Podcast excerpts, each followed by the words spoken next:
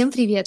Меня зовут Вика, и я ведущая подкаста от образовательного проекта World Abroad, который называется «Как поступить», где ребята делятся своими историями успеха поступления за границу, в аспирантуру, магистратуру. Сегодня мы поговорим об аспирантуре за границей, а именно в Германии. У меня в гостях Дима. Дима — аспирант в университете Мюнстера, и мы сегодня все подробненько у него об этом расспросим. Дима, привет! Всем привет! Я болтаю с Викой. Да, я очень рада, что ты согласился на запись этого выпуска, и давай немножечко введем в курс дела наших слушателей. Расскажи, какой ты университет заканчивал вообще, где и какая у тебя специальность? Вообще, я из Санкт-Петербурга, там родился и вырос, и заканчивал там как хай-скул физико-технический лицей при Академическом университете, то есть это одна из топ-трех физмат-лицеев. И сразу после этого я поступил, в общем, никуда далеко не ходя, может быть, в продолжение этой стези в Академический университет по направлению физики и математики. И закончил там бакалавриат, и дальше поступил в магистратуру этого же университета, также на направление по нанотехнологиям, такой физике. И закончил там магистратуру, после чего я еще год изучился в политехе питерском, 1 год аспирантуры. И, в общем, уехал сюда, в Германию, в Мюнстер. Угу. Получается, все-таки ты поступил в аспирантуру в России, но ты ее как бы бросил или просто сделал переход, скажем так, да, там перевод в другую аспирантуру? Как вообще получилось? На самом деле, это, наверное, можно сказать, что я ее бросил. Ну, то есть мне очень нравилось у моего научного руководителя. Я считал, что он замечательный научный руководитель и человек, поэтому это...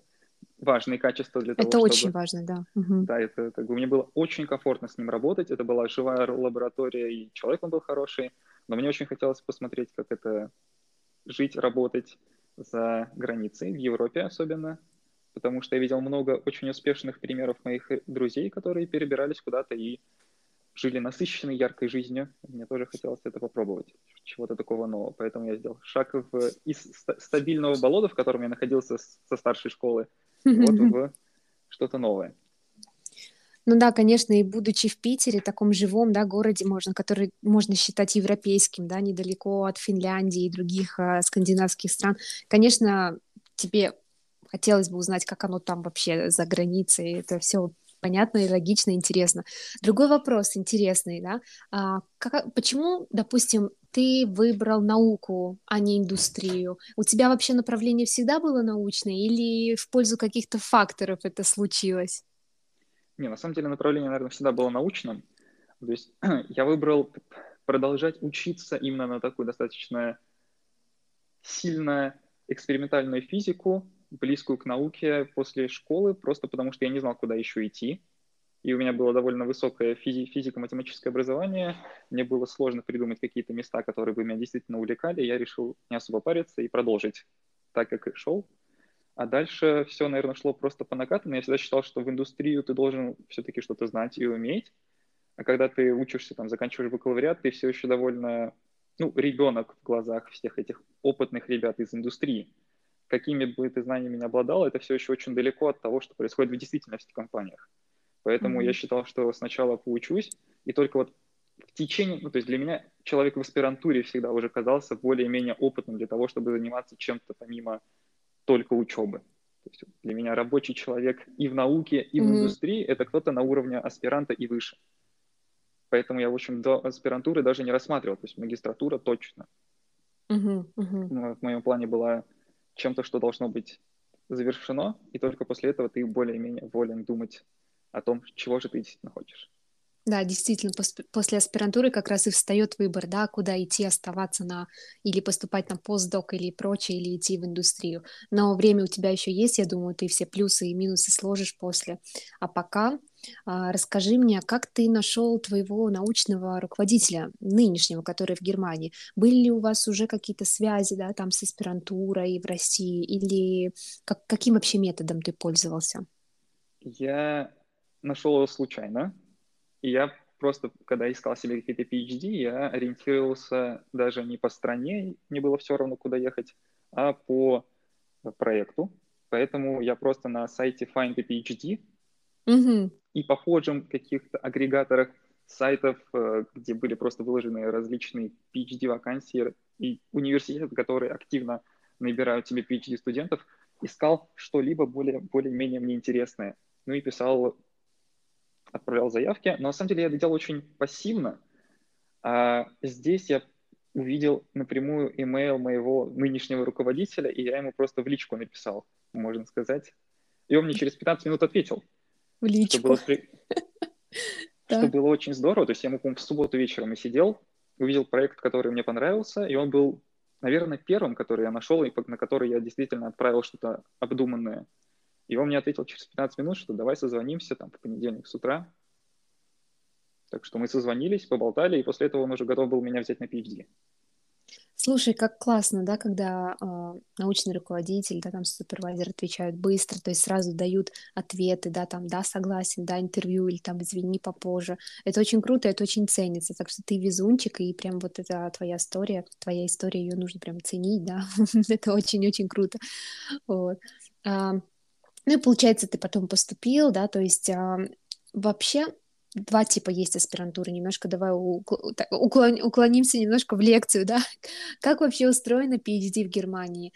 Это у вас школа аспирантская, да, как это, допустим, бывает во Франции или в Италии? Либо у тебя больше как бы работа, рабочий контракт и... У меня рабочий контракт. Угу. У меня 100% рабочий контракт, и как бы изначально сюда приехал летом, и он тут же, в общем, начался, и только вот начиная с осени я официально PhD-студент.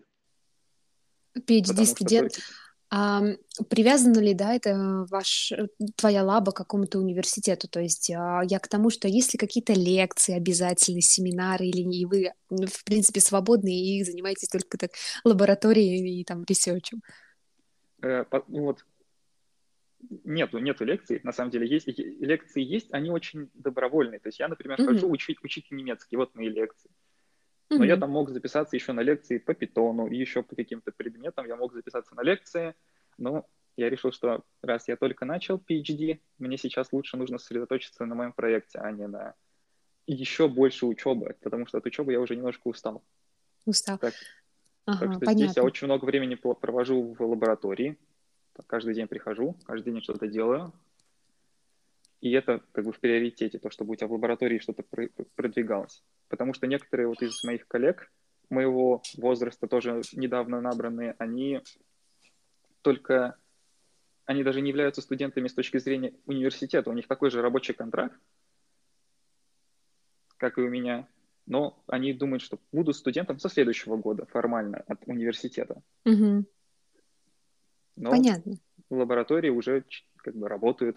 Ну, понятно. Получается, это рабочий контракт, и это важно, потому что, да, когда школа PhD, как я уже упомянула, допустим, в Италии, да, там нужно определенное количество кредитов набирать, то есть это тоже уже немножко так усложняет, да, то есть там нужно проводить лекции проводить лекции как тьютер, то есть набирать кредиты и прочее. В твоем случае, получается, это как бы рабочий контракт, но все равно на выходе у тебя будет защищенная диссертация, и у тебя будет титул PhD. Это важно, потому что кому-то действительно интересно поступить в школу PhD, да, продолжать быть студентом настоящим, да, следовать, слушать лекции и прочее, а кому-то, наоборот, больше хочется...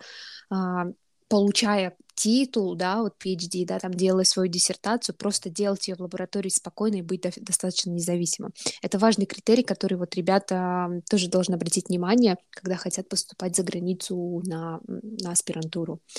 И как раз давай немножко поговорим об отличиях, раз у тебя был год такого, скажем так, опыта, да, в аспирантуре в России, да и не только год, я думаю, что мы начинаем уже с магистратуры писать какие-то работы, да, заниматься, да, даже кто-то из бакалавриата. Как отличается наука в России и в Германии? Почему я задаю этот вопрос? Потому что я сама вижу большую разницу в том, какими темпами проводятся эксперименты. И вопрос такой, а почему вот мы в магистратуре, да, студенты в России, даже кто-то в бакалавриате публикуем, да, даже в наших российских журналах и прочее. То есть мы действительно делаем какие-то публикации, которые у нас в России ценятся. А в Европе, да, в любой стране мы делаем одну публикацию в год, но она ценится намного больше, чем, допустим, 15 публикаций, которые мы сделали в магистратуре в России. Расскажи, вот какое вообще у тебя мнение по этому поводу? Какие отличия и почему так происходит? Ну, во-первых, полностью согласен. Все очень точно сейчас описала. Я когда здесь показал свой ResearchGate ребятам из лаборатории, местным немцам, они сказали: ого, сколько у тебя статей, это же жесть, ты, наверное, очень талантлив и очень продуктивный. Но как бы они не до конца, они даже с трудом представляют, что есть публикации на своем родном языке, как у меня на русском. Да, то есть для них публикации на немецком — это вообще что-то нонсенс, такого, ну, не бывает. Потому что, ну, то есть мне это, на самом деле, очень нравилось у нас, по крайней мере, это все очень зависит от лабы, опять же, потому что я знал ребят из моих одногруппников, которые попадали в скучные лаборатории, и у них тоже была одна публикация за год, и это было не Nature, как здесь, а что-то плохое, но это все, опять-таки, очень сильно зависит от научного руководителя. Конечно. И нужно искать гиперактивного научного руководителя, пускай он как бы рвет и мечет и за тебя толкает, потому что пока ты маленький бакалавр или магистр, тебе нужен такой родитель, в моем представлении. Обязательно, ментор, который, да, конечно. Который бы тебя максимально пушил вверх. Дальше уже сам разберешься, наберешься опыта, а пока ты вот дитя, нужно максимально помогать. Ну, а вот отвечая на твой вопрос, я думаю, что... Ну, то есть мне очень нравилось то, что в России публикуется все и везде, это помогает набрать огромный опыт, и опыт одинаковый, по сути, потому что все люди, которые будут читать твои статьи, все процедуры принятия твоей статьи будут более-менее одинаковые. Просто уровень статьи, который ты можешь писать 10 штук в России, может быть ниже, и их примут, скорее всего. А здесь ты пишешь одну статью, и ты ее там все лаборатории вылизываешь, чтобы она была идеальной. И там ее еще могут 10 раз отклонить, отправить на какую-то доработку. Но все этапы одинаковые, поэтому, не знаю, мне очень понравилось то, что я сначала был в России, где меня, по сути, учили вместе с моим научным руководителем, и одну за одной статьи эти писали, у тебя набивается рука, ты становишься опытнее, приезжаешь сюда, и ты уже такой готовый к серьезным делам. Я не знаю, как на самом деле местные ребята после там, бакалавриата, после магистратуры могут спокойно сесть и написать статью, потому что никогда не писав ее, ты не напишешь, в моем представлении. То есть потратишь тонну сил, времени, и получится плохо, потому что опыта просто нету. Так что в этом плане мне нравится в России, что все что-то пытаются делать. Иногда из этого получается какой-то избыток статей. Угу. Точно. Но если, опять-таки, ты довольно опытный в своей теме, то ты всегда разгребешь эту кучу статей на эту тему, которая тебе выпадет в интернете, и ты уже будешь знать, кого читать, кого не читать. Здесь все более сурово. То есть у меня в лаборатории, например, парень 3 месяца пишешь статью одну. У нас такой нету свободы, чтобы 3 месяца ты вот ничего особо не делал, писал статью. Тебе скажут: вот, параллельно пиши статью, параллельно делай еще и еще. И уже пора заканчивать это, пора начать другую. Так что... Точно. Как ты думаешь, вот наш этот опыт, да, гиперактивности, гиперактивных статей, которые, да, как бы у них нету такого индекса международного, да, но есть наш РИНЦ, вот, он вообще ценится, этот опыт, да, понятно, что будучи, допустим, руководителем, да, там, русскоговорящим, или который, вот, допустим, из России знает опыт, да, а, допустим, если человек поступает в аспирантуру, где его принимает абсолютно однозначно, там, местный, да, супервайзер или тот, который не имеет представления о российских публикациях, и о нашем индексировании и прочее. Ценится ли этот опыт, да, и видна, в принципе, ты уже ответил, что да, разница видна, кто-то может писать, а кто-то нет, вот, но понимают ли они разницу между 10 нашими статьями, да, даже больше, и вот одной статьей, там, написанной в Европе, как вот по твоим ощущениям? Думаю, понимают, но опять-таки опытные руководители, если особенно у них более-менее разносторонняя лаборатория, в которой люди из разных стран, они точно понимают, потому что везде все отличается, будь то там Италия, Германия, Франция, Россия, Китай, у всех будет чуть-чуть по-разному, и они будут просто благодаря этому тоже понимать, что, чему можно доверять, чему нет. Но я думаю, что да, определенно, что человек просто, который уже написал 10 статей, и пусть они совершенно детские, и, ну, как бы, даже в 10-ром они не будут стоить одной статьи, которую выпустит эта лаборатория, все равно в его глазах ты более опытный. Это как если сказать, что там, я не умею пользоваться каким-нибудь очень сложным микроскопом, но я пару раз на нем уже занимался, кто-то со мной работал, это дает тебе плюс, потому что ты уже знаешь какие-то основные вещи хотя бы в целом. Да, это верно. В принципе, сам процесс, да, написания этих статей, он достаточно отличается, потому что вдруг вот ты, допустим,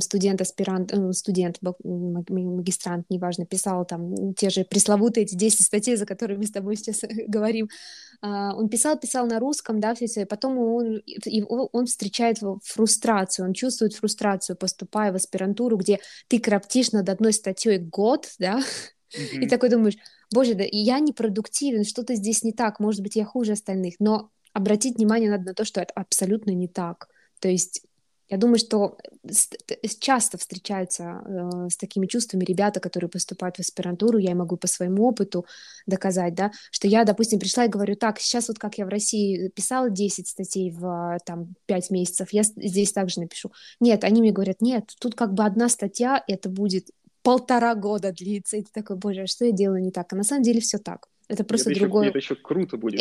О, да, это будет еще... Круто. Это будет очень круто. Поэтому тоже нужно разницу, да, понимать и как вот не думать, что ты что-то делаешь не так, ты все делаешь так, это просто другая, скажем так, другой уровень абсолютно. Другой верно. Уровень, прямо другое отношение, кстати. Да, тут... другое отношение, верно, другое отношение. То есть впадать в уныние не нужно, да, все идет так, как и должно быть. И вот этим как раз отличается аспирантура наша отечественная, любимая, да, и та, которая в Европе, за границей, PhD, скажем так, да, доктор философии. И тут как раз с философской стороны нужно, да, смотреть. Я написала одну, но какую? Еще, наверное, от себя добавлю, что у нас очень сильно смотрят на количество статей, и по этим статьям отчитываешься и ты, и твой научный руководитель. И, например, вот я в политехе год учился, я знал, что мне к концу аспирантуры нужно будет опубликовать столько-то статей, и их не одна и не две, и там и в российских журналах, и в зарубежных, и без этого нельзя будет защититься. А, например, вот здесь я общался, мне говорят, что одной статьи хватит, даже можно без статьи защититься будет, но это будет сложнее, на тебя будут немножко косо смотреть, но это возможно, просто потому что у нас ты поэтому отчитываешься перед всеми, ты должен показать свою максимальную продуктивность. Да. Тут нет. Тут вот ты волен делать все намного спокойнее и четче. Угу. Это верно, это верно. Как раз вот заговорили мы уже с тобой немножко про научных руководителей. А вот по-твоему, какой вот идеальный типаж научного руководителя именно за границей, да, когда вот ты, скажем так, делаешь этот транзишн, да, после аспирантуры российской поступаешь в аспирантуру за границу? Какой вот идеальный типаж? Я бы, кстати, не делал вообще разницы между российской и зарубежной научным руководителем. В моем представлении хороший, прям идеальный научрук это такое 50-50 между менеджером и научным сотрудником, потому что он уже не может все время работать в лаборатории и с тобой как бы как коллега существовать. Ему нужно очень много денег выбивать в каком-то смысле, улучшать условия лаборатории, улучшать там, оборудование, договариваться с каким-то новым финансированием. То есть он наполовину менеджер, он должен всех курировать, быть в курсе того, что происходит, и давать какие-то умные советы. Но в то же время, как бы вот он должен находить такой баланс. Вот такой идеальный, наверное. И очень активный. То есть все классные научных руководителей, которые были у меня или которых я видел у своих друзей, они были все как один дико активными. То есть у них всегда было мало сна, много прогресса. Да, так и есть. В индустрии, не в индустрии, вот в этой сфере научной, здесь только так, да, можно какие-то фонды, да, там финансирование, когда мало сна, много прогресса, он сидит с 8 до 8 в лабе, да, чего-то не в лабе, а в своем офисе пишет, печатает и... Да, пишет, это верно, так и есть. И далеко не всегда он печатает и пишет что-то околонаучное. Именно. Всю эту бюрократию заполняет. То есть вот сейчас у меня научный руководитель, его даже полнедели нету в лаборатории, потому что он где-то, я даже не знаю где, но я знаю, что потом он придет, и у нас будет больше денег. Да. Как это так работает? Родитель, да, который зарабатывает деньги на детишек в лаборатории, все правильно. Нет, так и есть. По-другому никак. Он должен быть менеджером, как ты правильно сказал, очень верно заметил, да. А еще немножко должен быть психологом, да, потому что, допустим, вот у нас лаборатория из девочек, да, состоит. И он, то есть, даже как бы немножко должен, не то чтобы даже из девочек, да, здесь мы как бы не уклоняемся ни в какие гендерные, да, там стереотипы, но просто я говорю, что характеры у людей абсолютно разные, независимо от пола и вообще независимо от чего. потому что он действительно тоже должен подобрать такую команду, где очень легко будет там общаться, договариваться, да, то есть... Определенно, точно, да, то есть... Тоже важно, да, какие-то там мероприятия организовывать, да, там тимбилдинг и прочее, вот. Это тоже важно. Я бы в копилочку это добавила. Ну, конечно, как ты правильно говоришь, он еще должен быть заинтересован, да, и в тебе, и помогать, и пушить, как ты говоришь, все это... Да, инертный руководитель — это как бы, ну, не совсем руководитель, поэтому, ребята, тоже нужно очень сильно анализировать, не только он должен вас анализировать, но и вы должны своего руководителя анализировать. Зайдите на его страничку, да, в Инстаграм, если у него есть, посмотрите, как он ведет ее, чем он занимается или что-то такое. Шучу, конечно.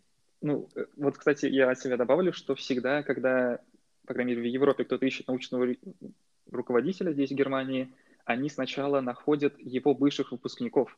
Да. То есть те, кто уже закончил PhD, там, магистерскую или постдока, и они напрямую как бы пытаются найти их, чтобы поговорить с ними, узнать фидбэк. И только после этого они уже идут к научруку общаться. И это очень правильно, это очень как бы зрело. Да, это очень правильно. Особенно тех, кто выпустился, да, которые пока как бы не работают с ним, да, типа постдок, а те, которые уже закончили, тогда они будут намного честнее, скажем так, да, потому что, ну, уже, в принципе, не связывает ничего бюрократического, с бюрократической точки зрения. Да, это тоже такой лайфхак, которым нужно будет воспользоваться. Дим, как раз мы так плавненько подошли к лайфхакам и вообще к советам. Вот ребята, которые задумываются о том, как поступить после магистратуры, на аспирантуру в Германии, да, какие шаги предпринять и вообще какие, может быть, советы ты мог бы им дать? Язык всегда помогает, английский 100% нужно знать. Чем лучше вы знаете английский, тем выигрышнее вы будете смотреться на простом созвоне с вашим потенциальным научным руководителем. И язык страны тоже, конечно, будет плюсиком.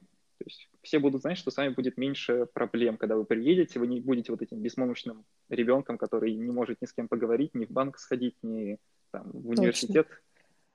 К людям, которые не говорят по-английски, а многие не говорят по-английски, как-то пообщаться. Поэтому как бы, английский 100%, язык страны, в которую едете, большой бонус. CV я бы все-таки советовал сделать. У нас почему-то, по крайней мере, пока я учился в Питере, никто особо не заморачивался насчет своих CV, но здесь на них все смотрят. То есть, по-моему, первое, что я делал, когда делал свою рассылку, я отправлял CV. И я его очень красиво оформил, сделал в Overleaf, там написал все свои достижения, какие-то выигрышные стороны вперед показал. И CV оформите красиво, оно вам потребуется в ближайшие, не знаю, лет 40, пока вы работать планируете. Потом просто будете пользоваться всегда спасибо, говорите себе, что вы потратили время. Да, конечно, это визитная карточка, да, первым делом отправляешь CV. Хорошо. А именно с такой научной точки зрения, как вот руководителя хорошего найти? Наверное, как ты правильно сказала, по проекту, да, то есть не обязательно именно смотреть на страну, да, конечно, это тоже плюс большой, но именно то, чем ты хочешь заниматься, тема, которая тебе подходит. Там, где ты представляешь, да, там от 3 лет нужно будет заниматься этой темой. То есть лучше, наверное, начинать с темы, да, потом уже смотреть, а кто там и в какой стране находится. Определенно точно. Надо сначала как бы понять, чем хочешь заниматься, плевать уже на страну, потому что если ты выберешь, не знаю, Майами или что еще, Гавайи, на которых идеально, но при этом будешь заниматься тем, что не нравится, то все приестся и будет максимально мерзко. А те, кто, в общем, приезжают в какой-нибудь маленький город, но туда, куда точно хотят заниматься, они потом будут ездить по миру просто потому, что у них хороший проект, им есть что показать, и их будут все везде звать. Так что делайте мудрый выбор сразу, выбирайте то, к чему душа лежит, что потом вам не приестся за 3 года. А за 3 года, кстати, PhD довольно сложно закончить еще. Так что будьте готовы продлить свое пребывание. Да. Осознанное поступление. Всегда мы говорим об этом осознанно, да. Правильно. Дим, спасибо тебе большое за такой наш философский разговор от 2 таких почти, да, доктор философии, да. Это было очень круто. И я со стороны аспиранта тоже желаю тебе успехов и научных, и вообще в любой сфере. Спасибо еще раз, что согласился. Спасибо, мне тоже было приятно поговорить. Да, и, ребята, оставляйте, пожалуйста, свои отзывы, вопросы после каждого выпуска. Увидимся тогда уже в конце месяца с новогодним выпуском. И всем пока, до скорого. Пока-пока.